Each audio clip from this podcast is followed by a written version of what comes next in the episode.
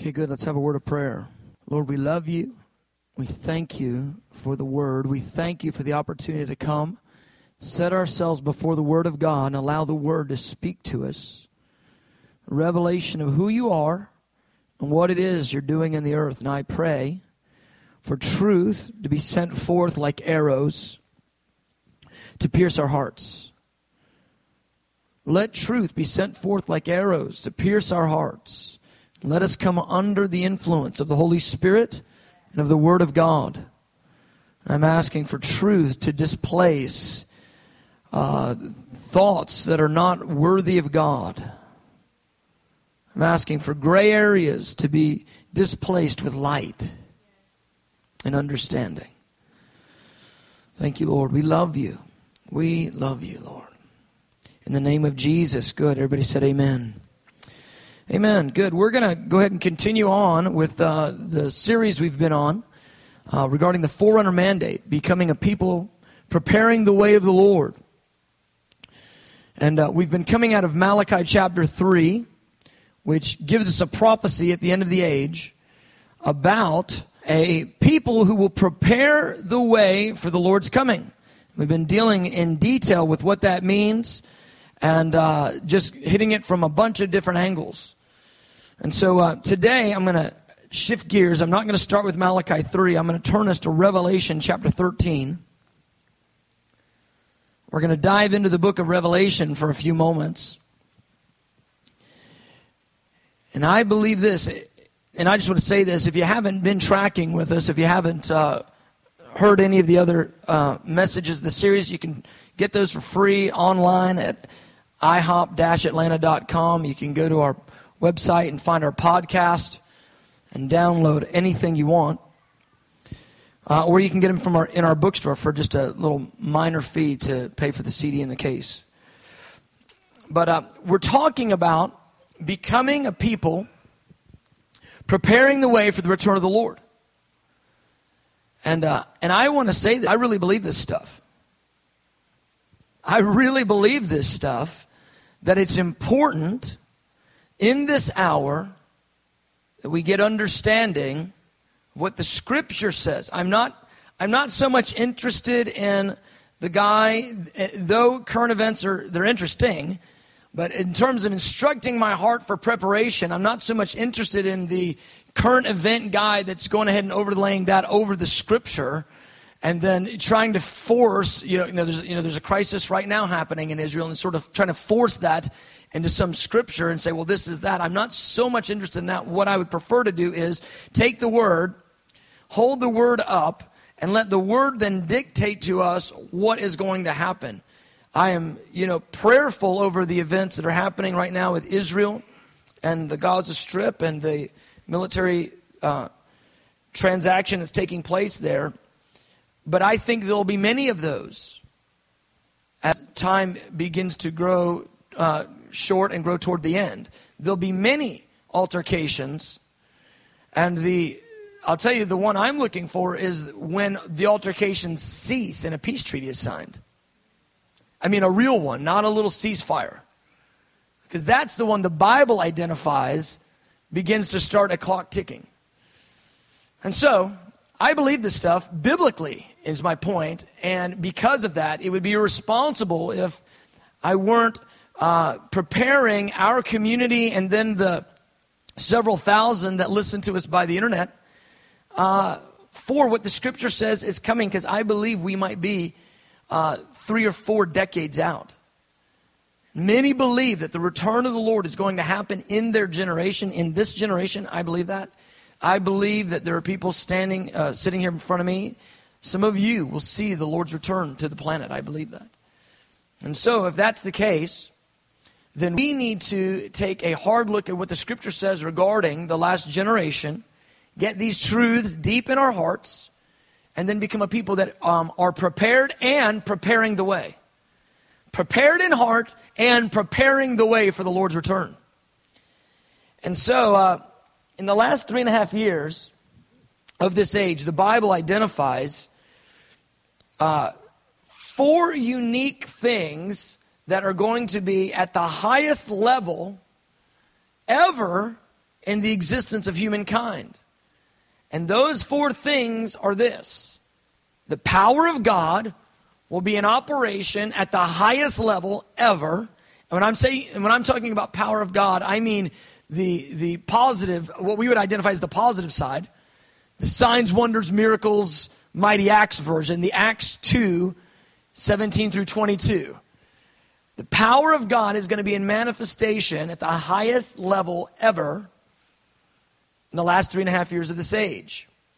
And then we have also, secondly, the judgments of God are going to be at the highest level ever in the earth in the last three and a half years of this age. So, what you do is, if you're trying to get a context for it, you take the book of Acts and the power of God you see released in the book of Acts, and you take the book of Exodus and the judgments of God that you see that are released on the uh, nation of Egypt, put those together and then multiply it.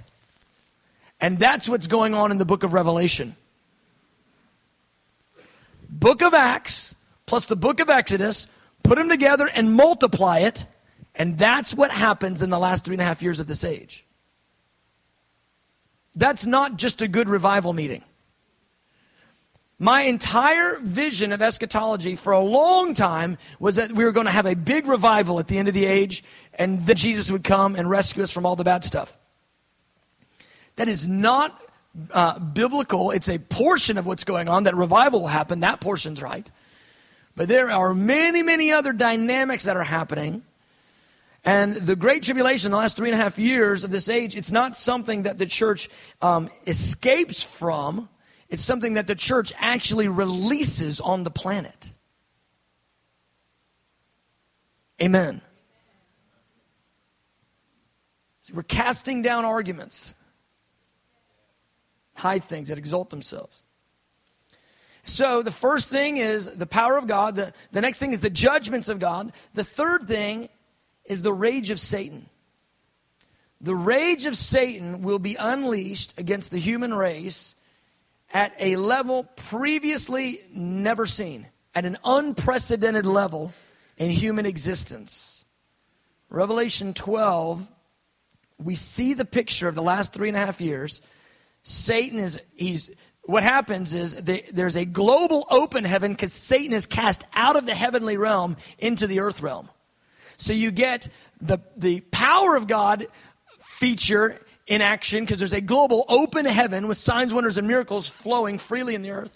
But then you also get Satan cast to the planet, coming down. It says, Woe to the inhabitants of the earth. That's everybody on the planet. Woe to you if you're alive at that time. Why? Because Satan has come down to you, it says in verse 12, having great wrath. Great wrath. So we have the power of God, the judgment of God, the rage of Satan, and then also the rage, and I'll put slash sin but it's really the rage and sin of mankind at the highest level. In Matthew 24 9, it says, All nations will hate you because of me. That's what Jesus says. So the rage and the sin of the nations in their rage will be pointed primarily and firstly at believers. All nations will hate you. Matthew 24 9. For my sake. Now, here's the thing we love the idea that Jesus is coming back. We will celebrate around that. But when we begin to look at the ingredients that are happening on the planet that surround his second coming, the events that are going on on the earth that surround his second coming, that's when we check out. You go, no, brother, just tell me about Jesus coming back. Come on, brother, preach the victory to me. Well, I am going to preach the victory to you. The Bible says they overcame him by the blood of the Lamb, the word of their testimony, and not loving their life unto death. Revelation 12 10. So if I'm going to preach the victory to you, I've got to preach to you the biblical victory, which is the blood of the Lamb, authority through the blood of Christ, and the salvation that we receive through faith in Jesus, the word of our testimony, prophetic proclamations of truth, and being a faithful witness in the face of incredible persecution, and three, not loving our life unto death. Loving Jesus more than we love breathing air on this planet in this age. So if I'm going to preach the victory to you, I've got to preach the biblical victory that's laid out in the last three and a half years of this age, or else we're in fantasy. We're not in uh, biblical truth. We're not in scriptural soundness. So, the four things that come together at the end of the age that are happening at, at the highest level the power of God, the judgment of God, the rage of Satan, and the rage of the nations all those collide in, in uh, perfection by the plan and the will of the Lord. They all collide together in a three and a half year time period on the planet called the Great Tribulation. The church's finest hour, the most uh, challenging time in the history of the planet. Jesus' commentary in Matthew 24 was this He said, If that time had not been shortened, no flesh would be saved. Not one person would live to make it through. That's how intense of a time frame it's going to be. Oh my goodness. So, I've always been a guy that I, I like reading the end of the book first. I always do that. I get a magazine, I start flipping through the back of it, and I find my way through the front. Then I go, yeah, what was this about? And I read the table of contents last. I do that. It's the weirdest thing. My wife goes, what are you doing? I go, oh, I'm reading it backwards, I guess. But I've always done that. I, and I, I see, for me, if they tell me how the movie ends, that's not a problem. I, that doesn't spoil a thing for me because I'm so I want to know where we're going. So as we're going there, it make the thing makes so much more sense to me. I can see where we're going along the way. It doesn't bother me to know the ending. In fact, I find it quite insightful. You know, if I'm sitting with a person that's never seen the movie and I know the end, I go, "Oh, that's why that's happening. I know it's going to happen." And that's always been helpful to me. And so that's what we do. We, I, I like looking at the end of the book. I like looking, the Lord gave us the end of the book, I think, for that reason, so that we could see how this thing is, where it's going. And then we, then we have a corresponding lifestyle uh, that readies us for the way the book plays out.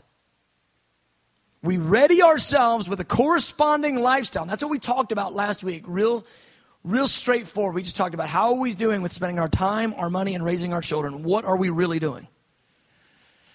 And um, and so I think that's it. God calls us to have a corresponding lifestyle in light of what's coming. And so I really believe this that we are commissioned to prepare in our hearts and to prepare others, preparing the way for the Lord's return and all the unique events that are going to be happening on the earth at that time.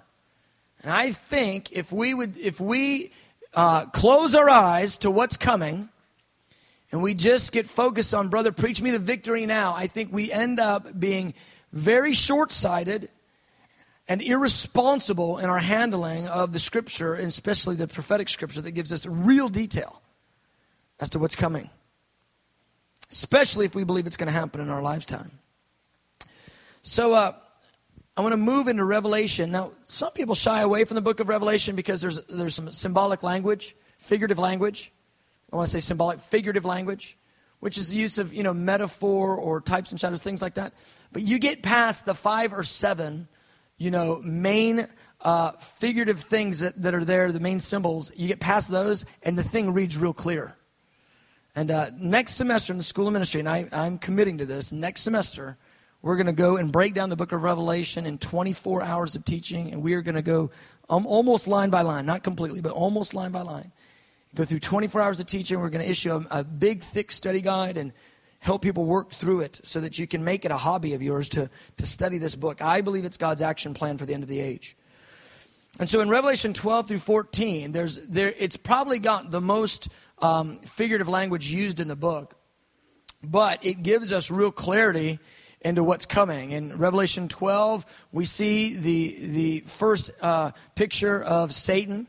We see his defeat, and we see his uh, corresponding uh, response to losing authority in the heavens. He gets enraged and makes war against the nation of Israel and the church. That's essentially what Revelation 12 tells us. And then in Revelation 13, it gives us detail into how he's going to make war. He's going to raise up two men. Revelation 13, when you read it, it, identifies these two men as two beasts. These two men are they're identified as the first and the second beast in Revelation 13. First beast is uh, verse 1 through 10, and then the second beast is uh, verse 11 through 18. And that's what you have is the picture of these two men that Satan is going to raise up the last three and a half years as his two main weapons of destruction. And here's the thing the whole goal of the devil in the last three and a half years, in fact, it, it gives us his whole goal for everything he's done in the earth's age. The whole goal, the thing he is really pushing for, is he wants a global end time worship movement. Isn't that weird? Satan wants a global worship movement. That is the goal of the two men that he's going to raise up on the planet a global end time worship movement. He wants the worship of all who dwell on the earth. You'd think it would be something, you know, stranger than that. You know, he wants to destroy the globe with nuclear holocausts. No, he wants every man to bow down and worship him as if he's God. Remember his idea that he wanted to ascend above the throne of God? That idea has never left him. And it plays out in this that he desires to have every person bow down and worship him and displacing God's appointed king, and that he himself would be the king of the planet through a man, Antichrist. So there's two weapons of destruction that the devil raises up. They're two men.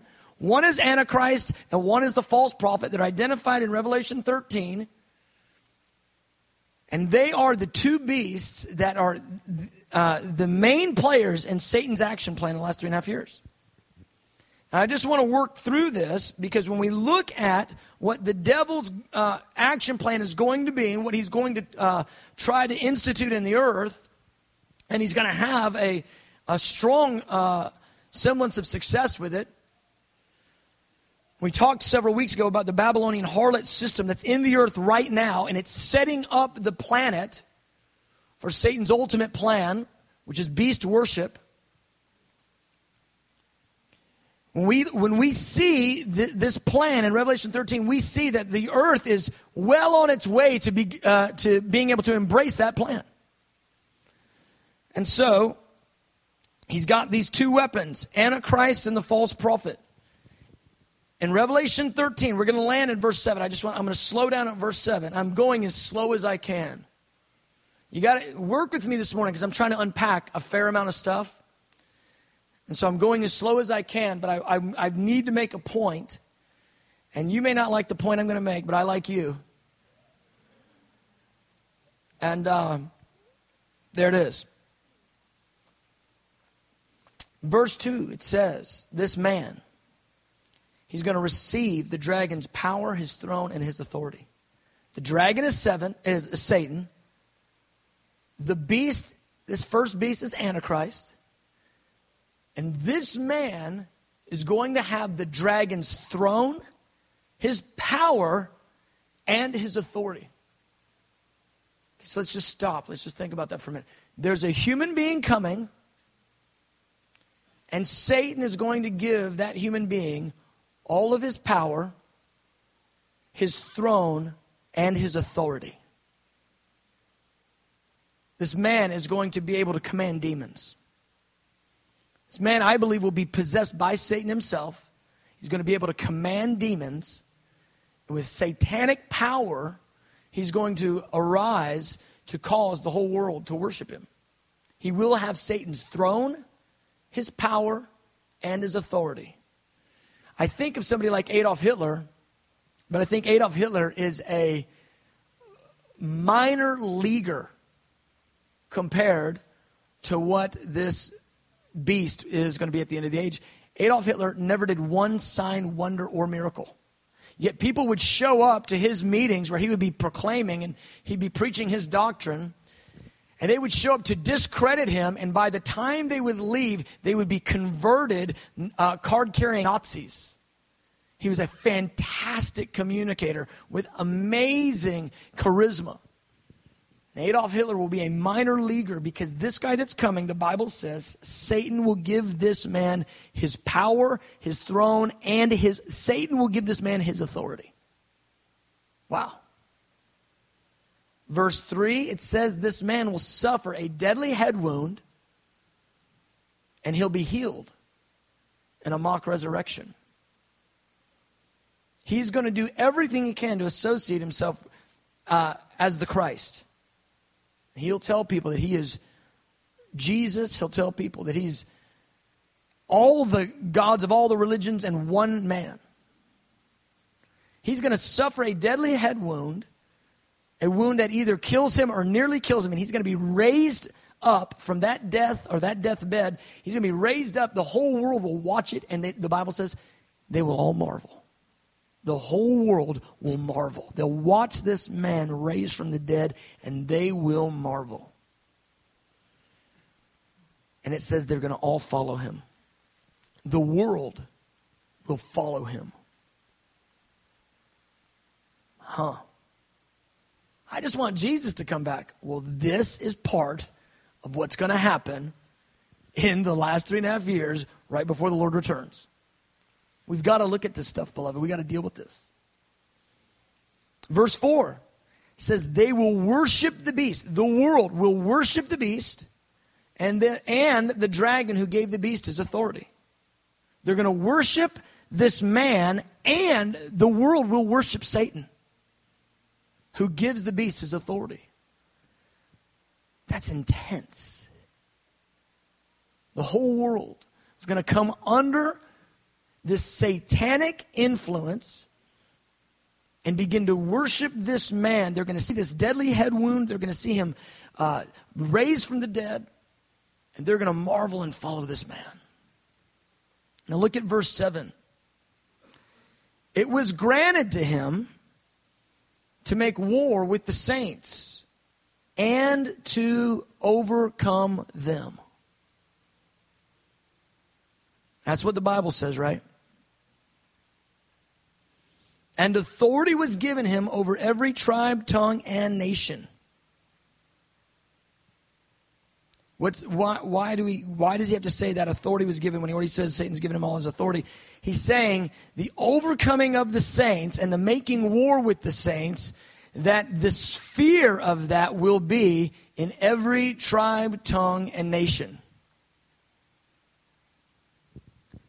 All who dwell on the earth will worship him whose names have not been written in the book of life of the Lamb, slain from the foundation of the world. In verse 9, if anyone has an ear, let him hear. You know, I love that phrase. That's the phrase Jesus used all the time when he was saying stuff that was hard that people didn't want to hear. And he'd say the real hard thing. He used it multiple times through the Gospels. He'd say the real hard thing, and he'd go, He who has ears to hear, let him hear. His point is, people will stop their ears. They will stop their ears to, so they don't have to hear what the truth of the scriptures is because they don't really want to have a God that's the, uh, the, God of the truth of the Bible. They just really want to have a God that's one that they can make in, in their own image the one that's more palatable to them, that would do things the way that they would do things. In other words, you and I would never let this man who's got the authority of Satan have, you know, three and a half years to wreak havoc over the earth. We won't, we don't think like that, but God does. And God is going to allow this to happen.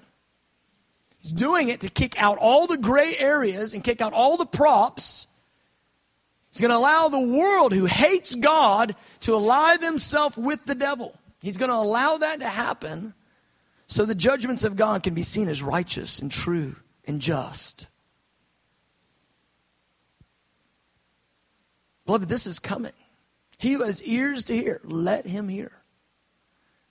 And I look at these verses and I say, okay, Lord, if we're 30, yea, 40 years out, what does that mean for me today? How must I now live? I need to get myself in a mode to prepare not only my heart, but those around me. I want to prepare my children.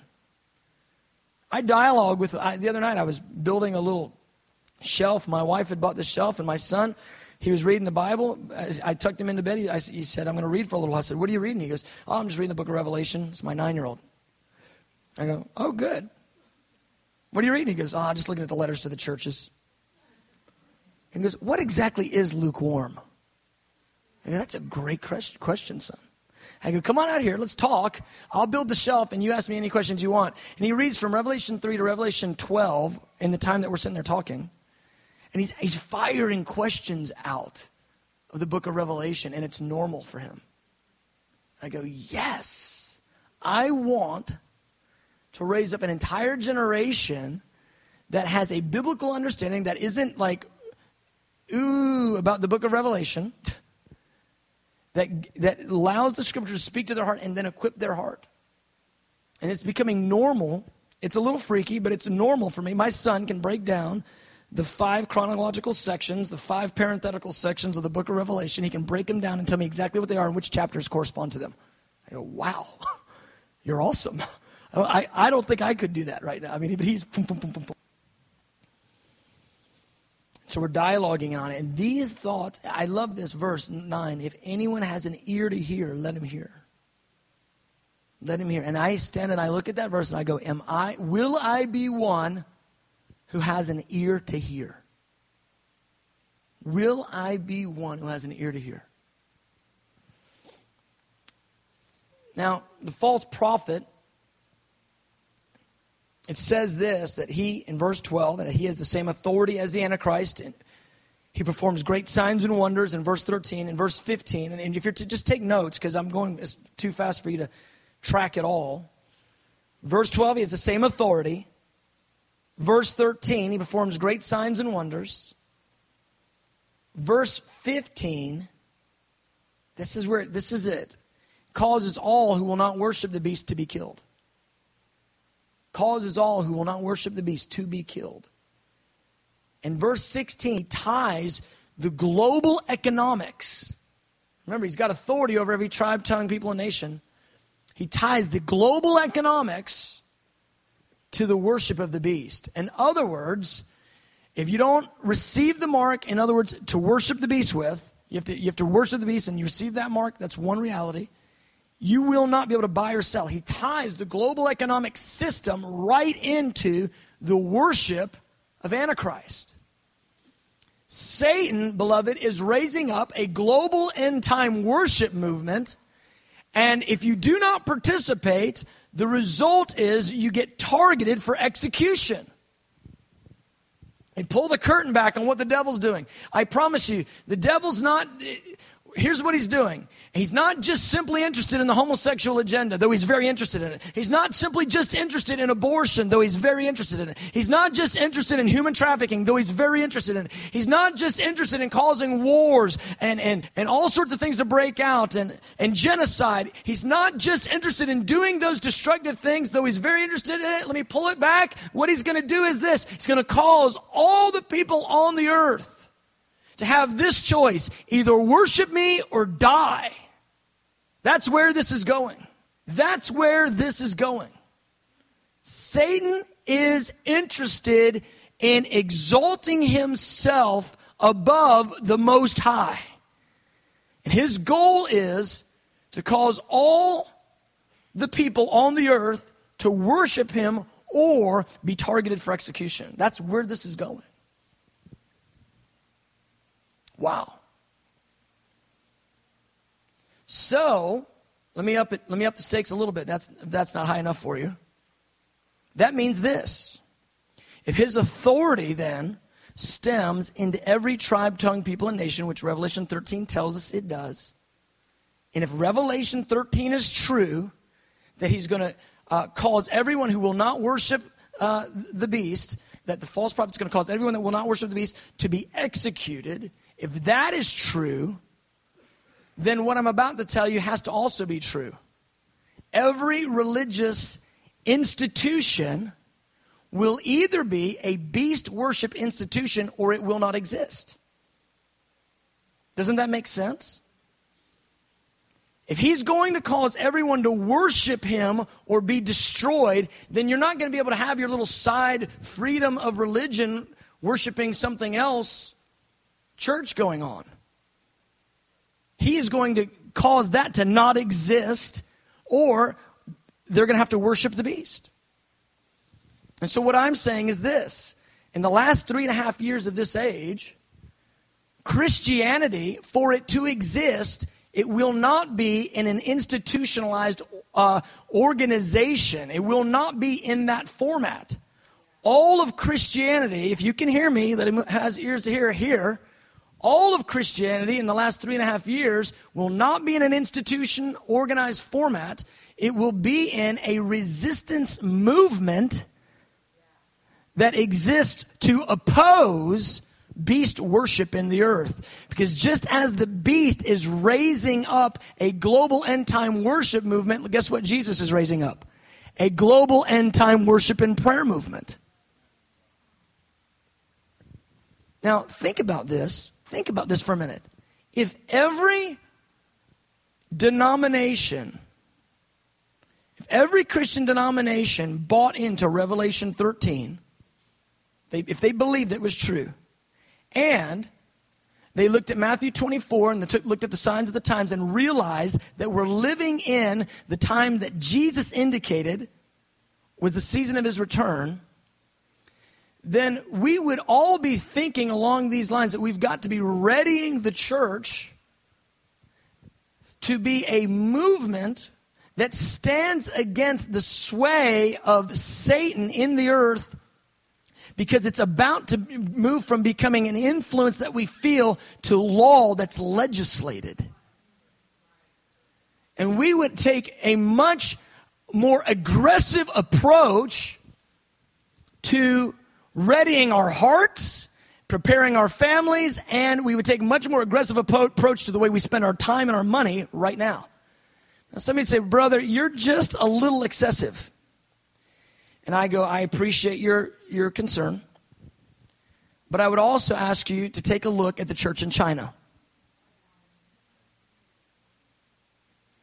Because what I'm saying we have a template for in the earth right now. 100% of the confessing church, the church that believes the Bible, that believes in being born again, that has the book of Romans and the book of Revelation in their theology, which is salvation and the end of the age, those two big points, that exists in a Christian resistance movement called the house church movement that is not legal in the society. The, the nation of China today has, who knows the number, millions and millions of Christians that are already living in what I am talking about right now. It's in a much lesser version way lesser, but they're actually, that's their day in, day out reality. So I'm proposing to us this forerunners at the end of the age have, begin, have got to begin to get their minds around right now.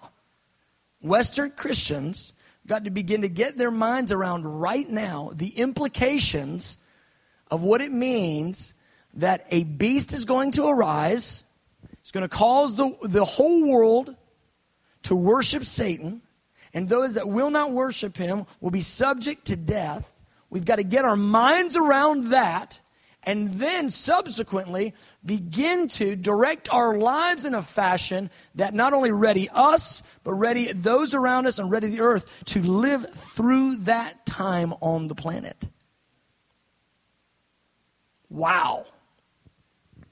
Now that's intense. That, that'll almost bury you. I mean, that is such an intense thought, it will almost bury you if you don't know that God loves you.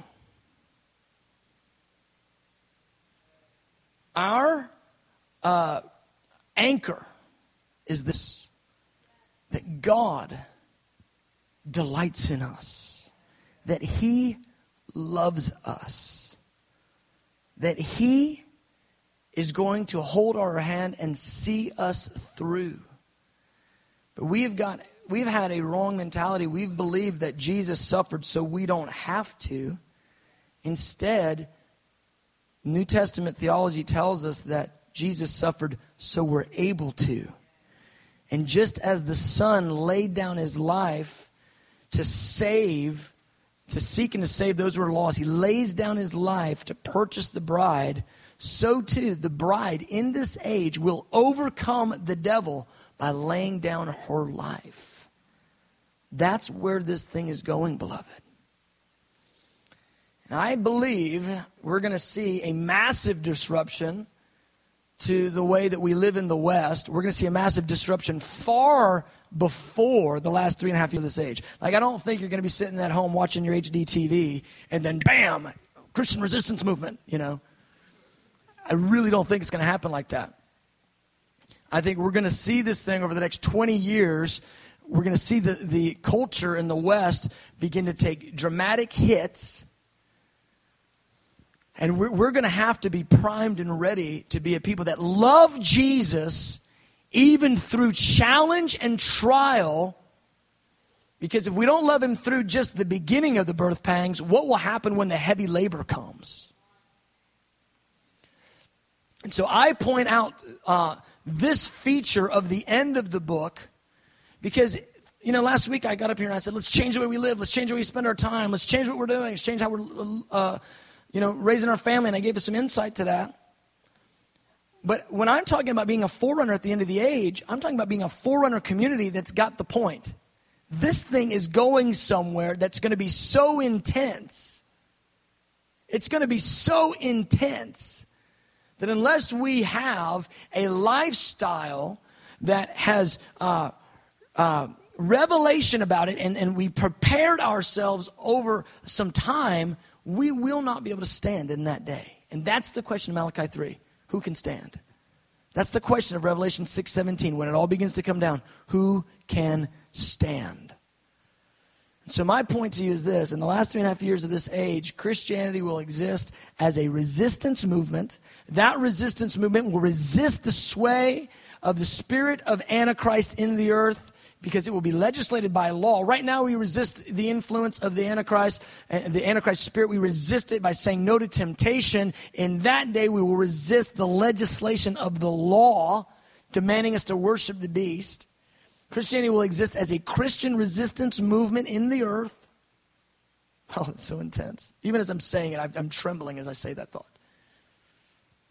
Unto this, Jesus Christ coming back to the planet finalizing that resistance in an eschatological revolution, an end times revolution where Jesus himself overthrows the thrones of every nation and, be, and takes up rulership and leadership on the planet.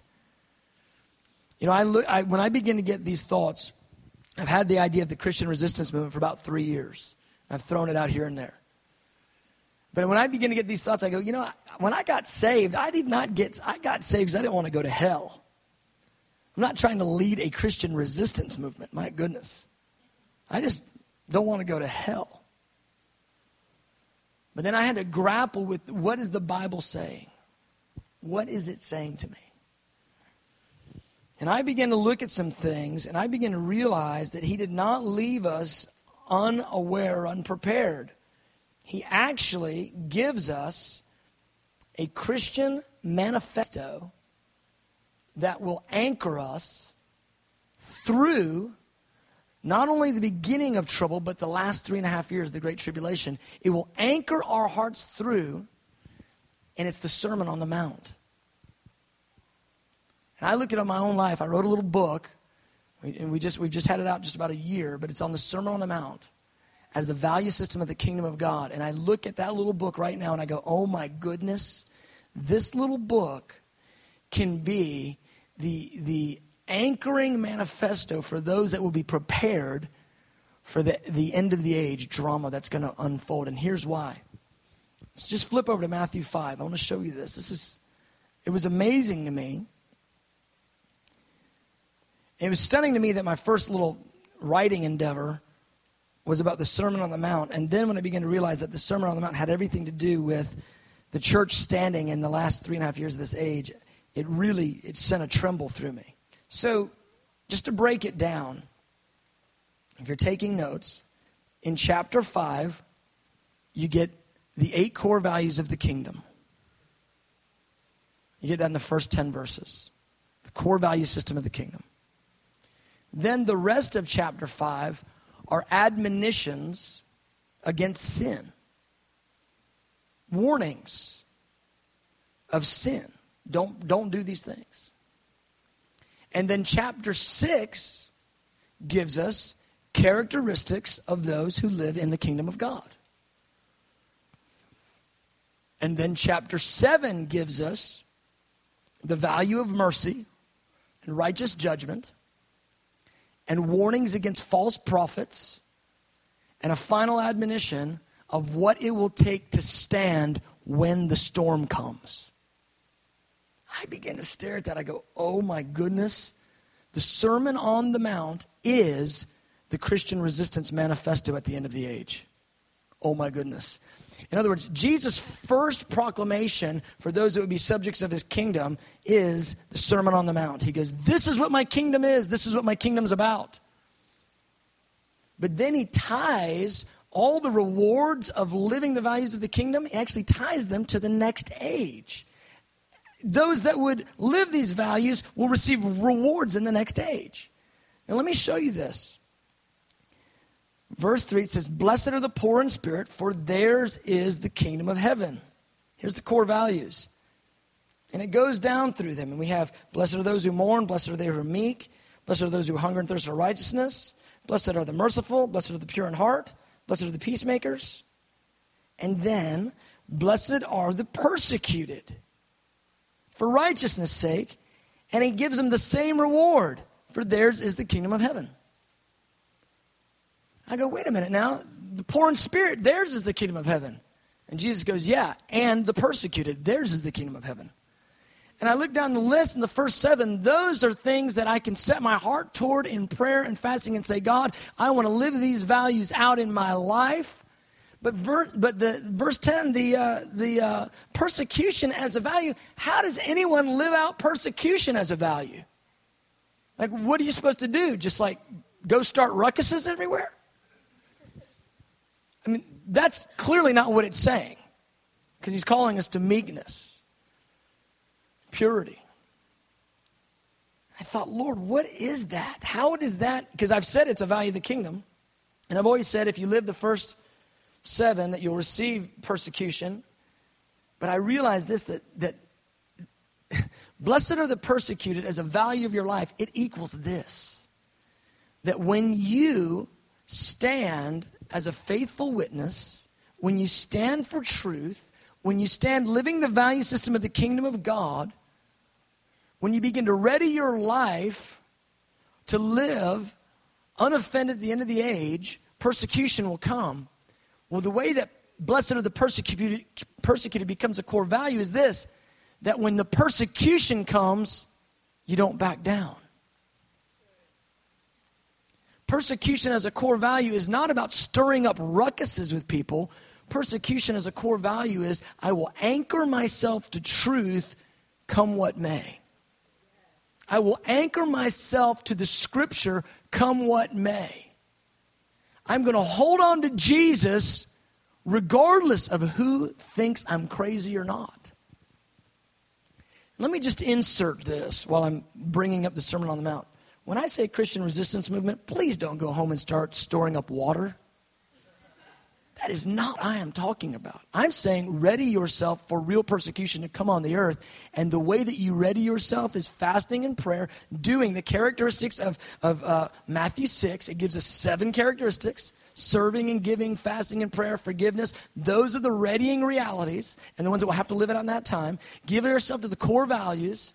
This is not about uh, you know, becoming some military minded. This is about giving yourself to uh, Christianity as Jesus laid it out. Christianity 101, giving yourself to it in abandonment and then holding on when persecution comes, holding on to the truth regardless of who rises up against you. I'm not calling us to be a military people, I'm calling us to be a meek people. I'm not calling us to be a people who rise up in human power. I'm calling us to be a poor people in spirit, a prayerful people, people that actually do the values of the kingdom and then will actually embrace persecution as a value. That they don't bail out when pressure comes. They don't step back when people start rejecting the truth of the scripture. Not calling us to do anything different than what the Bible says, but readying ourselves for a day when persecution's coming at a measure you and I can't even fathom right now. I don't like it when the person looks at me wrong in the drive through. If Revelation 13 is real, beloved, if Revelation 13 is real, and I believe it is, I've got to get my heart in a position to be able to stand with Jesus through the most intense time of persecution the planet will ever see. See, in a minute, anybody that doesn't buy in to the beast's plan for a global worship movement, all those people will be resisting that movement. They'll be resistors. All Christians will be resistors because there won't be an institution to hold us. If we get the privilege of being alive on the planet at that time, and we've got to be a people right now that ready our hearts to be able to stand in that day. And I want to give you one last verse. I hope you go home and talk about this. Don't take it uh, just because I said it. Look at the verses, read them slowly, and see what this means. Ephesians 6, let's just look at this last verse. I believe Ephesians 6 is one of the most uh, important end time prophecies there is for the church in this age. And we don't really think of it as that. But look at verse 12.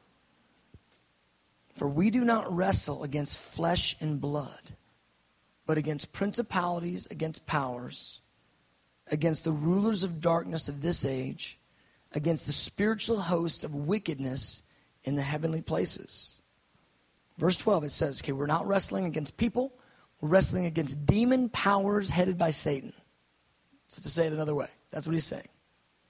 Verse 13, therefore, because this is who you're fighting, Take up the whole armor of God that you may be able to withstand when?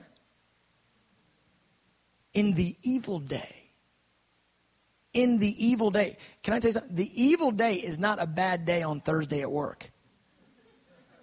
I promise you. It's not the day, you know, you show up, they're out of coffee today, you're a little tired, you're cranky, the person you don't like says a few mean things to you, you almost get, you know, you get in a car wreck on the way home.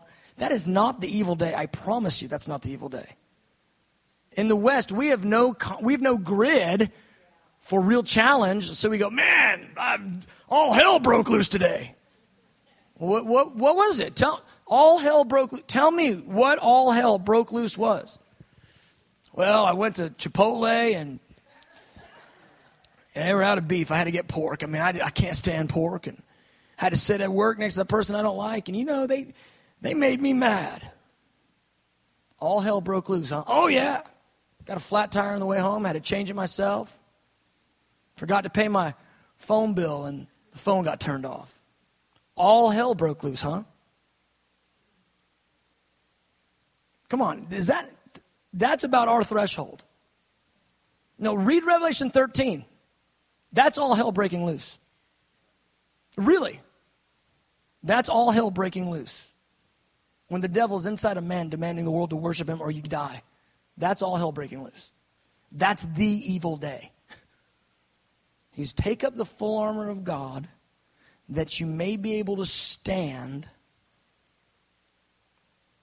I love it. You may be able to withstand in the evil day, and having done all, to stand.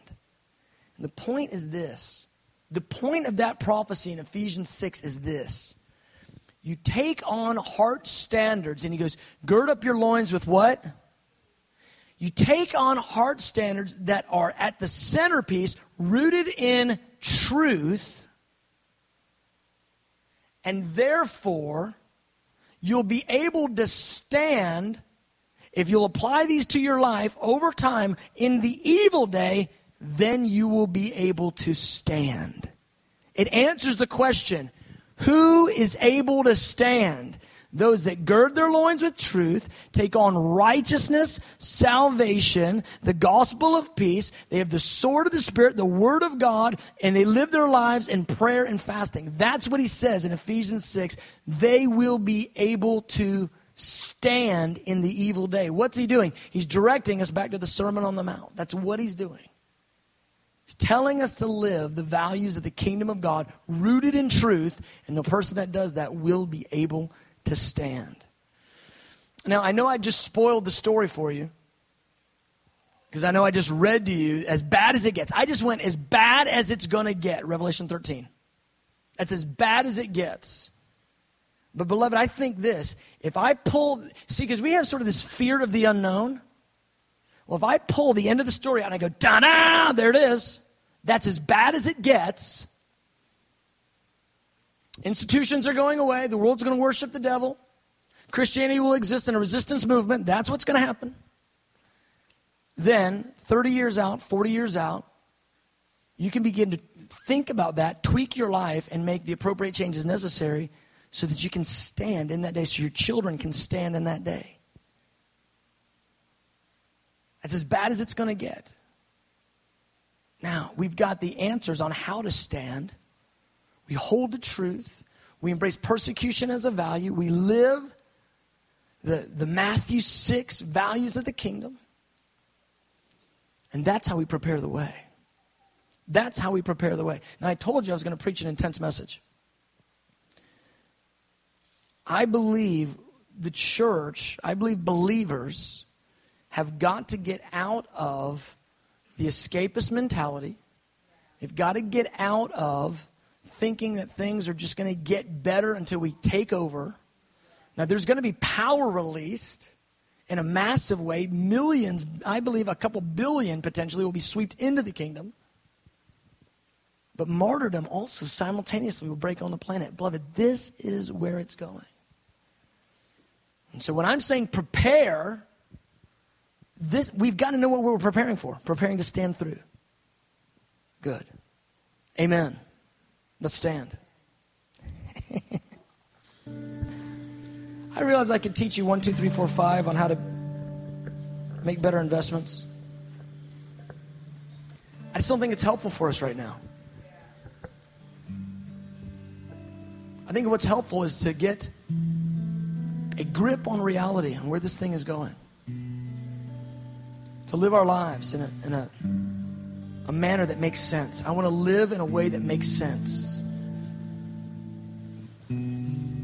Come, Spirit of God, come. Now, Lord, as I've as I've laid some of these things out that are new thoughts, that are really intense thoughts, I pray for grace. I pray for grace we could stand before you with our scripture, with the Bible open, with an open heart, and ask you by your Spirit to instruct us. Give us revelation as to where this thing is going. And then help us to apply it now into how we're to live our lives today.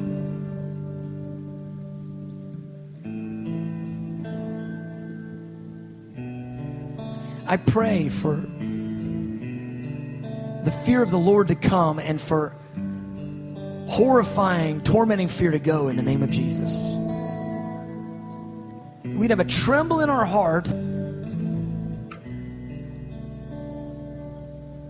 about who you are, Lord. God, when we say we want to be a forerunner people, that we would have the full picture. We wouldn't sign up for stuff we don't get. People get ready. Jesus is coming. Jesus is coming.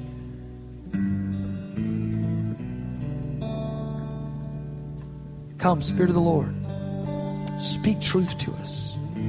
I pray you would illuminate the Sermon on the Mount for people. God, I pray that people would plunge themselves into the Sermon on the Mount, the values of the kingdom of God. They'd love truth, they'd hold to truth regardless of the stakes. Come, Holy Spirit. Come, Holy Spirit. Just worship for a moment. I just want you to take these things before the Lord, just for a moment, just you and the Lord. Ask the Holy Spirit, what would you say to me about these things? Just you and the Lord, just for a moment.